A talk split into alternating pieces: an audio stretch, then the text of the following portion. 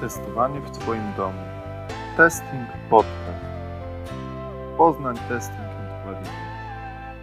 Zapraszamy.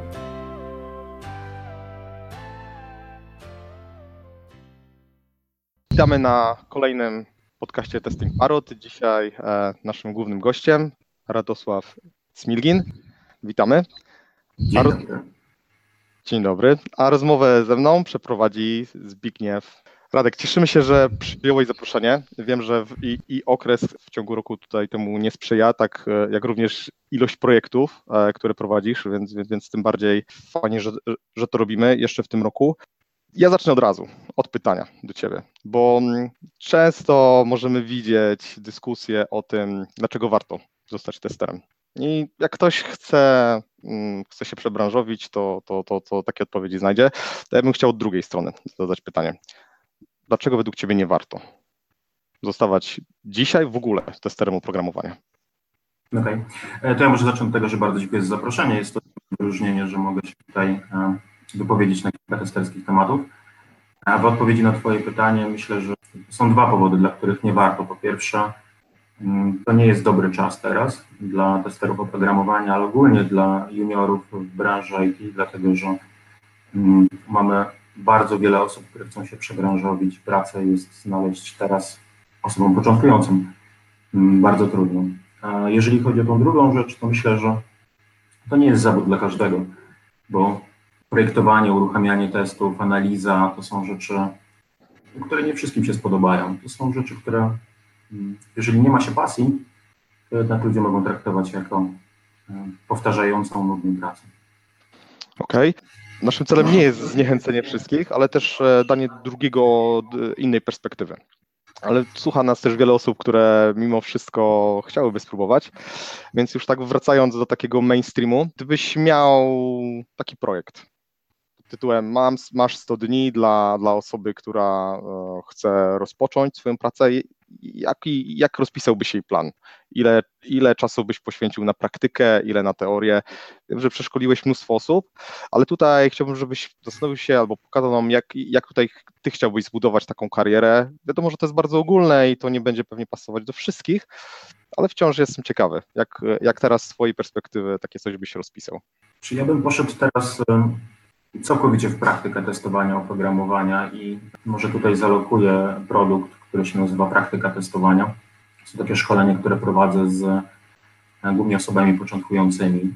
To szkolenie, które zaprojektowałem i częściowo prowadzę jako trener, gdzie ja od pierwszej lekcji każę ludziom wykonywać zadania, każę im e, tworzyć testy, każę im uruchamiać testy, każę im poszukiwać e, defektów. Zakładam, że każdy element, taki drobny element teorii zawsze mogą sobie znaleźć i doczytać. Jest bardzo wiele publikacji, które nie są teorie, więc e, w ciągu jednego dnia można zapoznać się e, chociażby z przestarzałym, ale mimo wszystko darmowym sylabusem ISTQB. Można sobie za w miarę przyzwoite pieniądze kupić e, książkę z testowaniem programowania, poznać tą teorię i od pierwszego dnia już zacząć praktykować. Polecałbym też ludziom poszukanie sobie mentora. Znaczy, wydaje mi się, że jest taka du duża otwartość w naszej społeczności testerskiej. Jest bardzo wiele osób bardziej doświadczonych, które są gotowe pod swoje skrzydła przyjąć e, młodych testerów i po prostu im pomagać. Ja robię to w ramach praktyki testowania, ale e, wiem, że wielu innych chętnie zrobiłoby to po prostu gdzieś tam po godzinach. E, wiem też, jaki to jest, jaki to jest wysiłek dla takiej osoby. Na pewno nie jest tak, że można mentorować kilkanaście osób w tym samym czasie, ale pojedyncze na pewno tak. No i tą teorię to my tam sobie możemy gdzieś e, równolegle tak naprawdę zdobywać, ale praktyka. No cały czas od pierwszego dnia do ostatniego powinniśmy praktykować. 100 dni, 800, e, może nawet 1000 godzin to już jest wystarczające do tego, żeby przejść od e, juniora do takiego silnego regulara w testowaniu programowania. Okej. Okay. Gdzie byś położył taki nacisk, ile czasu byś poświęcił nauce, powiedzmy, nie testowania, ale rzeczy dookoła? Jak to jest ważne według Ciebie? Wszystko, co się dzieje, technologie, które testujemy. No i tutaj pojawia się problem tego, że ludzie do testowania powinni przechodzić z przygotowaniem technicznym, z politechnicznym, bo tam tego uczą. Tak? Co prawda sama Politechnika nie przygotuje nas do testowania, ale da nam informacje na temat tego, jakie są protokoły komunikacyjne, jak wygląda technologia, czym jest mikroprocesor i tak dalej, i tak. Jeżeli tej wiedzy nie mamy, jeżeli nie przychodzimy z nią e, do pracodawcy, no to wiedzę trzeba ukierunkować na to, co pracodawca potrzebuje, więc inaczej to będzie wyglądało, jeżeli będziemy testowali technologie internetowe, inaczej to będzie wyglądało, jeżeli chodzi o aplikacje embedded, ale jestem fanem, zwolennikiem i promuję takie podejście, że każdy, kto pracuje w jakiejś technologii, powinien ją e, poznać. Może nie dogłębnie, ale mieć podstawowe pojęcie na temat tego, jak funkcjonują poszczególne elementy składowe systemu, jak się komunikują, jak są stworzone, tak, jakie są, jak są zintegrowane, jakie są interfejsy między nimi. No to są rzeczy krytyczne do tego, żeby dobrze projektować, uruchamiać e, testy, no i na samym końcu znajdować te najkrytyczniejsze defekty przed naszymi klientami. Podsumowując, najpierw wybierzmy domenę, w której chcielibyśmy, nauczmy się Tak. domeny i dopiero testowania. Znaczy, Gdzieś taki kierunek mi się nasuwał w tym, co proponujesz. Ja, ja bym powiedział tak, że to jest em, równoległe. Znaczy, uczmy się i domeny i od razu myślimy o tym, jakbyśmy to przetestowali. Jeżeli zaczynamy kompletnie od zera, nie mamy żadnej wiedzy, to myślę, że tutaj dowolna osoba sobie nie poradzi, ale jeżeli trafiamy już do jakiejś organizacji, to tam mentor powie nam, w jaki sposób powinniśmy się rozwijać, tak? jakich rzeczy powinniśmy się uczyć i, i w jakiej kolejności. Uczenie się mm, testowania bez powiązania z jakąś technologią po prostu nie ma sensu, ale z drugiej strony uczenie się technologii i porzucanie na jakiś czas testowania, no to też nie zgrywa się. Równolegle, tak? Ró- Równolegle i to najlepiej pod opieką jakiegoś mentora. Dzięki. Myślę, że to daje taki fajny punkt widzenia, gdzie dużo rozmawiamy o testowaniu, a zapominamy często właśnie o tej nauce tej technologii, prawda? Że ona jest kluczowa. Absolutnie się z tym zgadzam. No to myślę, że część osób może być e, e, rozczarowana, bo mm, tak jak ja widzę, testowanie jest, jest, jest nośne właśnie dlatego, że, że, że wydaje się osobom, że wystarczy, że można być testerem tak po prostu od razu, bez, bez tej inwestycji w domenę. A, a jak zaczynamy składać te elementy, no to, to okazuje się, że tej wiedzy, tej ilości informacji, które trzeba przyswoić w dosyć krótkim czasie jest, jest naprawdę dużo i tutaj w zależności od tej domeny e, są łatwiejsze i trudniejsze, jak tutaj powiedziałeś Radek o, o embedded, myślę, że na tym przykładzie widać, że ta inwestycja to, to, to jest naprawdę duży wysiłek, czy może być duży wysiłek, żeby, żeby wejść na ten poziom regulara. Taki komentarz z mojej strony. A ja tak wracając do tego szkolenia, tak y, mówiliśmy o tych studniach, ty mówiłeś o tych 800 godzinach, a, a gdybym cię zapytał o jedną kluczową rzecz, która według ciebie jest e, najważniejsza w kontekście technik testowania, co by to było? Mówisz o umiejętności, pytasz konkretną technikę, jaką stosować. Ja, ja, ja to pytanie zadaję najczęściej na rozmowach rekrutacyjnych i to jest takie pytanie otwarte. Także e, widzę, że, że podążasz, podążasz tą stroną. Tak, mówię o nie- nie umiejętności, mówię o konkretnej technice, bo wiem, że ścieżki certyfikujące mają jakąś tam swoją wizję na techniki testowania i myślę, że bliżej właśnie mi tego. Jaka by to była jedna kluczowa, która ma największy potencjał w pracy? Znaczy absolutnie nie ma jednej takiej techniki, która dałaby nam e, odpowiedź na każde pytanie. E, Jest takie podejście do testowania, które nazywamy testowaniem eksploracyjnym, które potrafi zutylizować umiejętności, które się nabyło przy używaniu każdego jednego systemu informatycznego do tej pory. Testowanie eksploracyjne jest, bazuje na naszym doświadczeniu. Czym większe doświadczenie mamy, tym lepiej testujemy, E, ale jeżeli mamy niewielkie doświadczenie, to po prostu wykonujemy jakieś testy niekoniecznie e, dobrze. Więc e, w sumie, czy nazwiemy to strategią, czy metodą, czy podejściem do e, testowania, to jest bardzo skuteczna, bardzo efektywna, bo nie tylko daje nam jakieś tam pojęcie na temat tego, jak zachowuje się oprogramowanie, nie tylko pozwala nam oceniać jakość tego oprogramowania, ale też podejście, które jest bardzo otwarte na, na naukę i zachęca do tego, żeby w czasie samego uruchamiania testów również uczyć się tego softu. Ja bym tutaj chciał przejść e, do następnego pytania. Ukrywam, że portal testerzy.pl śledzę już od paru lat i robię takie pewne założenie, że artykuły, które się tam pojawiają, są niejako odbiciem też Twoich e, poglądów na testowanie. Jest to założenie pewnie gorsze lub lepsze, ale bazując na nim, chciałem zadać pytanie, e, kiedy to podejście się zmieniło? Bo, bo tak zauważyłem, że testowanie eksploracyjne i, i samo podejście do testowania pod tytułem context driven, oparte o kontekst, e, coraz częściej od paru lat się pojawia właśnie na Twoim portalu. Promowane jest też na konferencjach, więc tak zastanawiam się, kiedy to się pojawiło i czy coś się wydarzyło takiego, albo w jaki sposób nas, nastąpiła ta zmiana. To był, to był piorun, to po prostu e, siedzisz sobie przed komputerem, testujesz sobie oprogramowanie i nagle taki puch, olśnienie po prostu. Nagle z testera normalnego, e, testującego w oparciu o przypadki testowe stajesz się testerem kontekstowym. Prawda jest taka, że to jest ewolucja testerska, moim zdaniem, że e, naszym punktem wejściowym, szczególnie tych osób, które zaczynały, jak jeszcze mm, nie za dużo działo się w Polsce w tym świecie testowania oprogramowania, My uczyliśmy się testowania przy pomocy ISTQB, tych sylabusów, które tam się pojawiały, tych materiałów, które oni udostępniali, tych nielicznych książek, które pokazywały raczej tą formalną stronę testowania oprogramowania. Ale oni też wspominali o czymś takim jak testowanie eksploracyjne, które jest uzupełnieniem technik bardziej formalnych i wspominali o tym, że istnieje taka szkoła jak kontekst, ale ona jest e, nie do końca implementowalna w projektach i dla mnie to była zachęta do tego, żeby zacząć studiować ten temat żeby szukać e, pewnych rozwiązań dla problemów projektowych, które miałem, bo zawsze tego czasu było za mało, budżet był za mały na testowanie i tu nagle przychodzą ludzie z takim pomysłem, że wszystko się da, że jakby wszystko zależy od kontekstu, że trzeba przeanalizować, jakie ma się środki, możliwości, jakie jest zadanie do wykonania i potem po prostu w ramach tego spróbować osiągnąć możliwie najbardziej e, wartościowy rezultat. No i krok po kroku, tam rok może po tym, jak zdobyłem certyfikat ISTQB, zacząłem studiować tą szkołę kontekstową.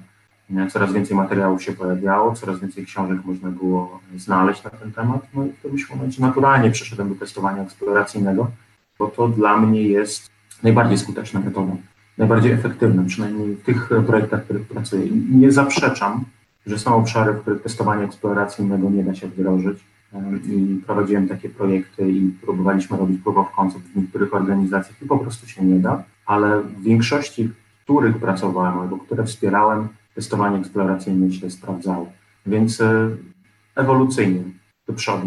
Ukoronowaniem tego będzie książka testowanie eksploracyjne, które już mam zakontraktowane z PWN, która mam nadzieję ukaże się w przyszłym roku. Czy znalazłeś coś, co można powiedzieć podtrzymało Twoją pasję, tak? Pewien coś się zmieniło, znowu uczyłem się czegoś nowego. Teraz przechodząc, może cofając się, dużo mówimy o tym, co ludzie powinni się nauczyć wchodząc do tego testowania, a co zrobić, żeby się z nim utrzymać. Kilka lat temu był boom, zaraz część tych ludzi będzie, będzie miało 5-6 lat doświadczenia, bo często pojawia się takie wypalenie zawodowe, więc potrzebujemy jakiejś nowości. Jak zostać tym testerem dłużej? Co sądzisz? Co byś polecił? Co ja bym polecił? Znaczy, ja myślę, że ten ogień, on płonie tak długo, jak ma się pasję do testowania oprogramowania i kurczę, ja już mam te 15 lat doświadczenia. Mam tak, że jak sobie jakiegoś artykułu raz na tydzień nie napiszę, to po prostu eksploduje, to mnie po prostu roznosi. Nie wiem, co mam radzić tym ludziom, którzy tracą zainteresowanie testowaniem, bo ja po prostu trochę tego nie rozumiem. Za to staram się pokazać e, w rozmowach z ludźmi albo gdzieś tam na prezentacjach, że testowanie to nie jest taki temat jednowymiarowy, że tam jest tyle rzeczy, które można robić, tyle mm, fajnych, kreatywnych dróg rozwoju jest i zwykłe testowanie funkcjonalne, ale też jest i użyteczność, i bezpieczeństwo. Jak kogoś bardziej jara e, technologia, to może pójść sobie w mm, testowanie niskopoziomowe. Jak ktoś e, jest zainteresowany bardziej kodowaniem, to może pójść sobie w automatyzację. No to jest po prostu taki temat, że materiału starcza na całe życie, jeżeli tylko ktoś ma ochotę się rozwijać, no bo jeżeli ktoś zatrzyma się w miejscu, mm, jeden projekt przez pięć lat, no to wiadomo, że motywację do jakiegokolwiek rozwoju ciężko będzie mu znaleźć, ale jeżeli ktoś ma pasję w sobie, to tyle ścieżek otwartych, no tyle możliwości. Ja zawsze żałuję, że pewnych rzeczy w testowaniu się nie nauczyłem i pewnie się już ich nie nauczę, pewnych takich nisz, pewnych specjalizacji, ale staram się zawsze być na bieżąco, czyli jak coś ciekawego, nowego dzieje się w obszarze testowania bezpieczeństwa, które, no tak jak mówię, tutaj nigdy nie będę uchodził za eksperta, nowe jakieś metody łamania oprogramowania, jakieś luki, zawsze czytam, zawsze szukam, analizuję, patrzę, czy moje oprogramowanie ma tą lukę. Więc e, przy mnogości informacji, możliwości rozwoju w naszej branży po prostu trudno mi sobie uwierzyć, że ktoś się po e, pięciu latach może tym zawodem znudzić. Za to mam takie przekonanie, że istnieje pewien taki wiek dla testerów oprogramowania, ale nie tylko dla testerów, też dla wszystkich pracowników branży IT. To jest 40, która jest bardzo trudna i po 15 latach gdzieś tam pracy w branży, co dla większości pewnie słuchaczy jest jeszcze ciągle odległym czasem, naprawdę dochodzi do pewnego wypalenia, takiego zmęczenia branżą i wtedy trzeba sobie poszukać jakiejś alternatywy, czegoś, co będzie stanowiło dla nas wskocznie, żeby jeszcze znajdować siłę na pracę. Powiedziałeś, że jest wiele specjalizacji, a może zdradzisz, y, jakie ty teraz masz na liście te obszary, w które chciałbyś wejść? Ja już wyszedłem z tych. To jest też kwestia pewnie takiego pewnego e, zmęczenia gonitwą narzędziową i technologiczną, kiedyś nazwaną celnie sraczką e, narzędziową. E, ciągle zmieniają się te narzędzia, zmieniają się podejścia, zmieniają się technologie, które trzeba umieć i które trzeba stosować.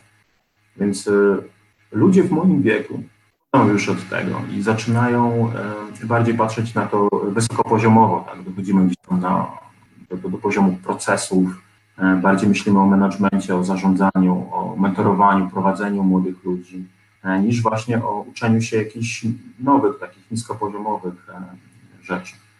Więc tak, jeżeli ja mógłbym wskazać te obszary, które mnie teraz najbardziej interesują, to jest test management, a dokładnie interesuje mnie śmierć test managementu w dobie inności e, i bardzo interesują mnie kwestie samego modelu wytwarzania oprogramowania, bo to jest ten obszar, w którym pojawia się quality assurance, gdzie pojawia się zapewnienie jakości, a nie tylko i wyłącznie testowanie. Rodzaj metod, które pozwalają zapobiegać defektom, żeby ich nie trzeba było znajdować, że tak, chciałbym przynajmniej część z nich poznać bardzo dobrze i chciałbym zachęcać moich klientów albo uczestników moich szkoleń do tego, żeby je stosowali. Ludzie boją się pewnych rzeczy, boją się przeglądów, boją się monitorowania produkcji, a trzeba im potwierać oczy, że e, to są współczesne metody kontroli i zapewnienia jakości. A nie obawiasz się, że te wszystkie prewencyjne rzeczy, które faktycznie teraz są modne jest taki kierunek, y, nie zabije testowania właśnie? Nie, nie. Znaczy, oczywiście y, istnieje ryzyko, że wszyscy zostaniemy zastąpieni przez maszyny.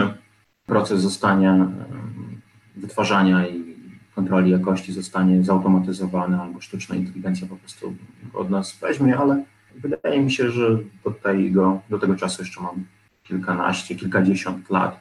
Nie, na razie, na razie się tego nie boję. A dlaczego się tego nie boję? Dlatego, że prawdopodobnie już będę na emeryturze. Czy jeszcze mamy trochę lat, żeby pokorzystać z boomu IT, prawda? Tak, tak, tak. Ale może być tak, że maszynę wypchną mi z rynku pracy.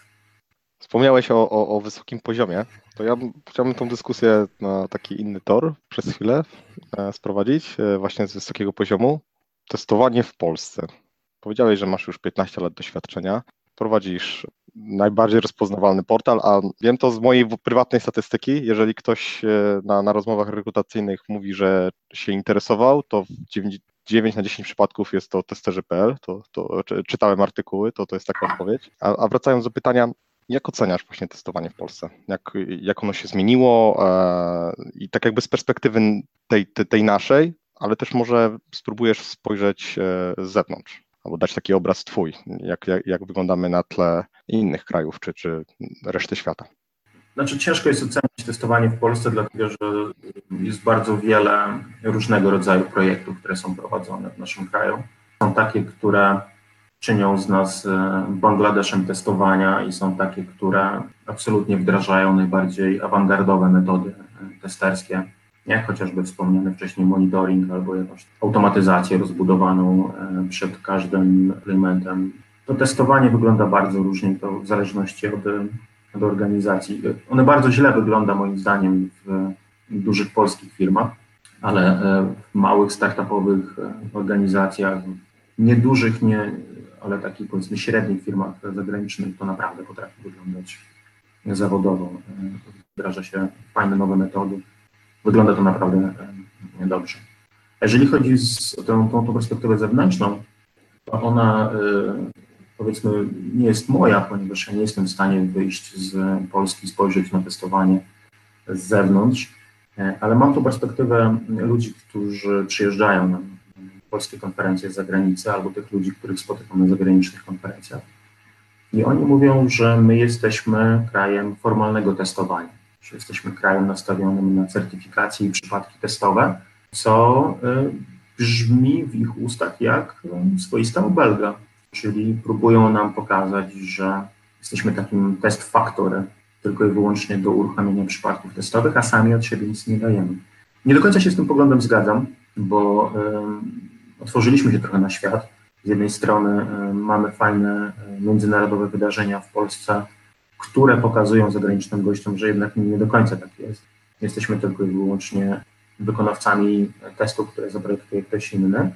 Jeździmy też, e, jest dużo osób, które pokazuje ten światek testowania oprogramowania Polski na zagranicznych konferencjach.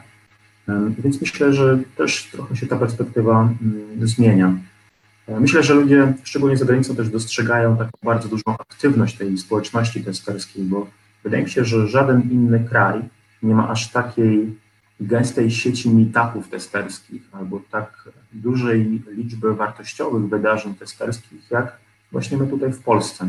E, no i też e, ewoluujemy i to dosyć szybko ewoluujemy jako e, pewna społeczność. Mamy szybko nowe rzeczy, które do nas płyną. Więc co prawda ten obraz zewnętrzny jest krzywdzący, ale myślę, że jesteśmy w stanie w perspektywie kilku lat przekonać Zachód albo po prostu zewnętrzne kraje, że jednak to testowanie nasze to nie jest tylko i wyłącznie z TQB, i nie jest to tylko i wyłącznie formalizm. Ostatnio na forum testowania oprogramowania była też taka dyskusja na temat konferencji testerskich. Nie ma na nich, nie pojawiają się nowości. Przeważnie mówimy od pięciu lat te same tematy i tak dalej. Jak myślisz, dlaczego? Czy to jest krzywdzące? Może nie? Może faktycznie nic nie pojawia się nowego? To jest kwestia polskich konferencji czy wszystkich konferencji? Ogólnie chyba w sumie wszystkich, no, testerskich. My jako Polska mamy jeszcze do, trochę do nadrobienia. Ja cieszę się z tego, że w tym roku udało się sprowadzić Michaela Boltona do Polski, bo jest to jeden z bardziej rozpoznawalnych przedstawicieli Context Driven School albo ogólnie testowania eksploracyjnego albo Rapid Software Testing, jakbyśmy tego nie nazwali. Dla mnie jest szokiem, że ludzie nie wiedzą, kim jest Michael Bolton. Tak? No to może wynika z, jakby z mojego głębokiego zakopania się w świadku testerskim, ale My jeszcze kilku osobom musimy uświadomić, że ktoś tak jak Michael Bolton i jego metody testowania e, na świecie istnieją, więc e, może dlatego e, te tematy, które pojawiają się na polskich konferencjach w jakiś tam sposób się powtarzają, dlatego że jeszcze mamy tą pracę do wykonania, tą pracę u podstaw i krzewienia tej dobrej nowiny, że nie tylko formalne testowanie. Dlaczego za granicą ciągle te same tematy? Myślę, że trochę brakuje takiej siły napędowej nie ma takiego, kurczę, nawet ciężko by powiedzieć, że chcielibyśmy mieć jakąś centralną organizację do e, rozwoju testowania, ale nie ma takiej siły, która by pchała to testowanie do przodu.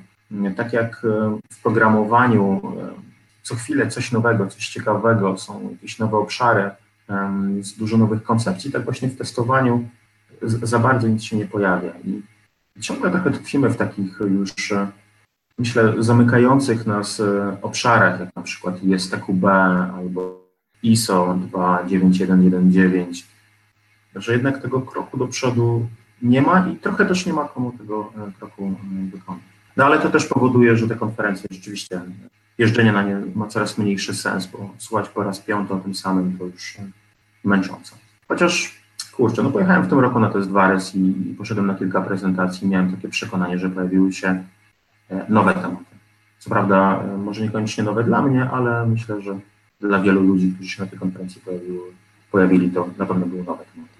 A może jest tak, że my mamy też takie duże oczekiwania, że jeżdżąc na konferencję albo to, na co narzekałeś gdzieś tam wcześniej, na tą ilość nowych narzędzi, że tutaj te, te sami sobie stawiamy takie oczekiwania, że będziemy, że co chwilę będzie coś nowego, coś rewolucyjnego, a Prawda jest taka, że im więcej widzimy, tym potem, żeby nas zdziwić, osoby, które, które już były na iluś tam konferencjach albo coś same prezentowały, to naprawdę musiałoby się coś stać niewiarygodnie dużego, e, jakaś schizma, żebyśmy, żebyśmy powiedzieli, że nagle wow, w ogóle e, ty powiedziałeś piorun, tak? E, Tak, e, tak trochę przekąsem, więc em, może problem jest w nas i oczekiwaniach.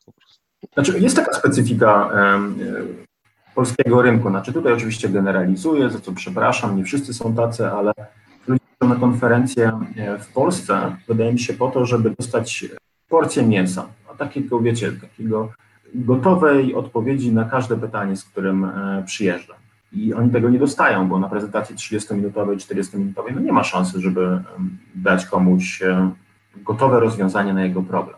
Za to za granicą trochę to inaczej wygląda i wydaje mi się, że każda prezentacja raczej jest nastawiona na to, żeby zainspirować, pokazać jakiś obszar, w którym ktoś pracuje, pokazać jakieś rozwiązanie i zaprosić do dalszego mm, poszukiwania w tym obszarze albo jego eksplorowania.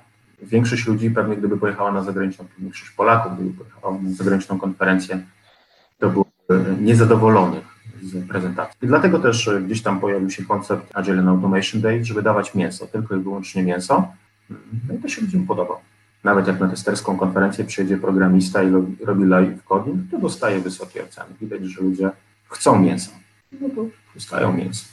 Powiedziałeś, że kiedyś dostałeś taki, taki piorun. Y, Wow, zmiana, prawda? Coś nowego, ale też z drugiej strony wszyscy narzekają, że na tych konferencjach nic nie ma. A może jesteśmy w stanie wspólnie tutaj wymienić trzy rzeczy, które były taką nowością w tym roku 2018, jeszcze spróbować podsumować.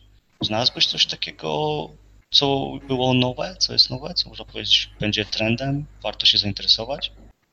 Nie wiem, czy one są, czy są nowe rzeczy, bo to są rzeczy, które mm, już tam gdzieś się pojawiają w tle od, od kilku lat, ale wydaje mi się, że jest e, duże otwarcie na monitoring produkcji, że wreszcie dopuszczamy taką możliwość, że pójdziemy bezpośrednio z niedotestowanym oprogramowaniem na proda, bo mamy takie średnie przekonanie, że działa, a potem przez monitoring sprawdzimy, czy na pewno działa, czyli przerzucimy ten ciężar testowania tak naprawdę na końcowych no, użytkowników. To jest ryzykowne, e, ale dużo organizacji e, stosuje to ryzyko i ciągle funkcjonują, więc e, wydaje mi się, że to jest taki trend, on, on nie jest tegorocznym trendem.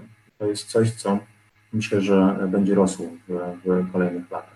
Czyli tak podsumowanie, alternatywa czy uzupełnienie shift left, tak? Mieliśmy shift left, dużo mówiliśmy kiedyś o shift left, przesunięciu testowania w lewo, czy teraz robimy shift right. Jak ja nie lubię shift left. Shift left to jest, e, to jest taki buzzword kolejny. e, Shift left, znaczy, że jesteśmy teraz ulokowani gdzieś w środku i przesunimy się w lewo. Nie, nie, absolutnie tak to nie wygląda. E, Mi się podoba early involvement, tak? wczesne zaangażowanie od samego początku do samego końca. Chociaż powiedzmy, jestem w jakiś tam sposób krytykiem e, podejścia ISTQB, uważam, że to im akurat dobrze wyszło. Tak? Zaczynajmy możliwie wcześnie, kontynuujmy aż do śmierci e, produktu, nawet z monitorowaniem na produkcji.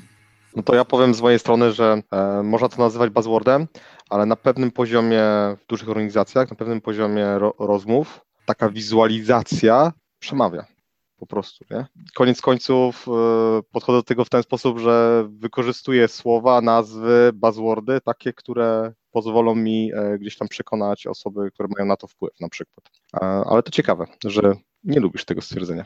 Nie, jakoś tak. Nie jestem fan. To byłaby pierwsza rzecz, myślę, która tym współczesnym trendem. Myślę, że z tych takich nowych rzeczy machine learning to jest coś, co w najbliższych latach powinno też wprowadzić pewną rewolucję e, w testowaniu programowania i konteneryzacja. E, Znaczy, jakby mam takie przekonanie, że mieliśmy przez bardzo wiele lat problemy ze środowiskami testowymi. Rozwiązania, które przyszły razem z kontenerami są odpowiedzią na wiele pytań, które mieliśmy, a ciągle jeszcze wiele organizacji tak naprawdę z tego nie korzysta. Więc nic z tego, co powiedzieliśmy, z tych trzech rzeczy nie jest nowe, ale każda z nich jest nowością dla niektórych organizacji fajnie, żeby, żeby się tym zainteresowały. Czyli będziemy implementować dużo rozwiązań, których słyszeliśmy wcześniej i zaczniemy, przejdziemy do tej fazy implementacji, przynajmniej duża część osób. Tak, tak, tak, tak. No, pojawiły się możliwości implementacji, nie? bo e, wcześniej mówiliśmy o tym, że powinniśmy lepiej zarządzać środowiskami. A teraz mamy rozwiązanie, tak? I to rozwiązanie nie tylko e, procesowe, ale też i narzędziowe. Faza przejścia od słów do czynów, wdrażamy. No ale z tego też może wiąże się potem problem, tak? Bo jeżeli teraz mamy osoby, które zaczynają to wdrażać, zaczynają e, się uczyć, mieć, e, zaczynają zbierać doświadczenia z wdrażania i teraz wyobraźmy sobie, że chciałyby się podzielić tą historią z wdrażania jednej z tych rzeczy, no to jeżeli ktoś zobaczy taki temat na, na konferencji, no to, to taki, takim skrótem myślowym powie nic nowego, już słyszałem, już widziałem, tak? Tak, e, tak mi właśnie wpadło, że, e, że właśnie może oczekujemy zbyt szybkich, cykli, nie? a tutaj jednak ten feedback, ten zwrotny, że ta, ta informacja zwrotna potrzebuje czasu, żeby, żebyśmy zobaczyli właśnie te historie, żebyśmy usłyszeli te historie z wdrażania.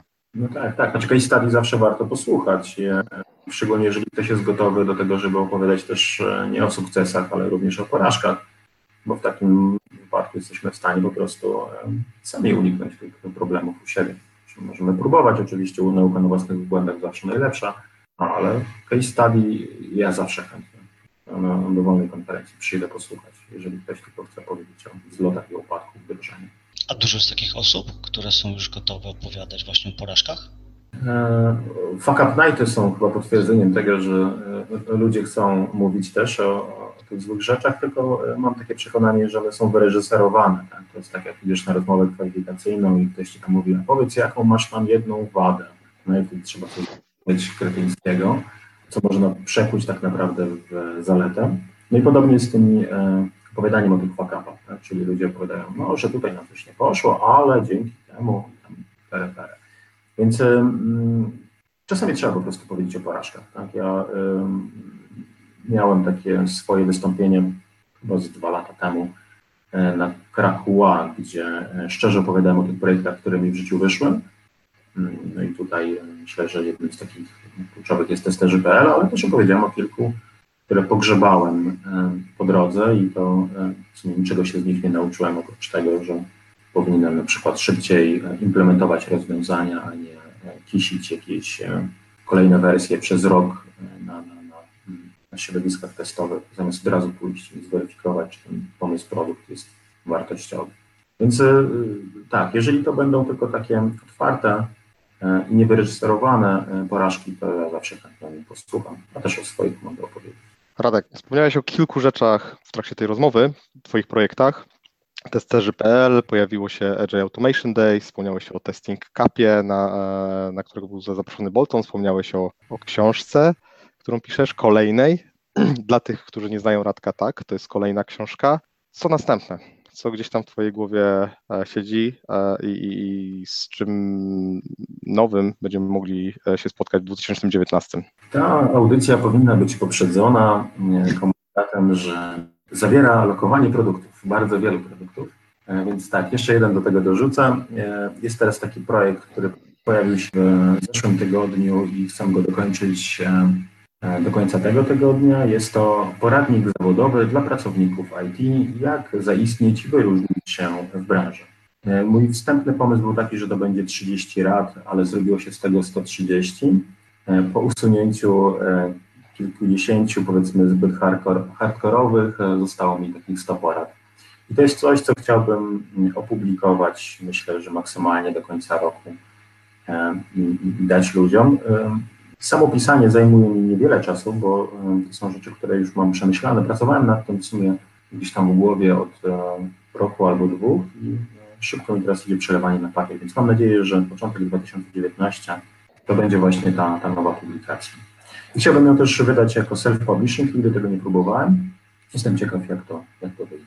Chciałem skomentować, ale jeżeli Proszę, masz jeszcze tak. następne plany, to... to, to, nie, to, to może komentarz, a potem przejdę do następnego lokowanie produktu nie, dlatego że w ramach testing parą parę dajemy się wypowiedzieć wszystkim. Jeżeli są to ciekawe rzeczy, to, tak najbardziej e, zachęcamy e, i nie tylko Ciebie, ale, ale, ale też, też naszych przyszłych, przyszłych gości. To taki właśnie komentarz. E, a, a ja gdzieś zadając to pytanie, to miałem z tyłu głowy kolejną, jeżeli dobrze liczę, trzecią konferencję. Konferencja testerzy.pl. Chciałbyś coś, coś więcej powiedzieć o tym projekcie?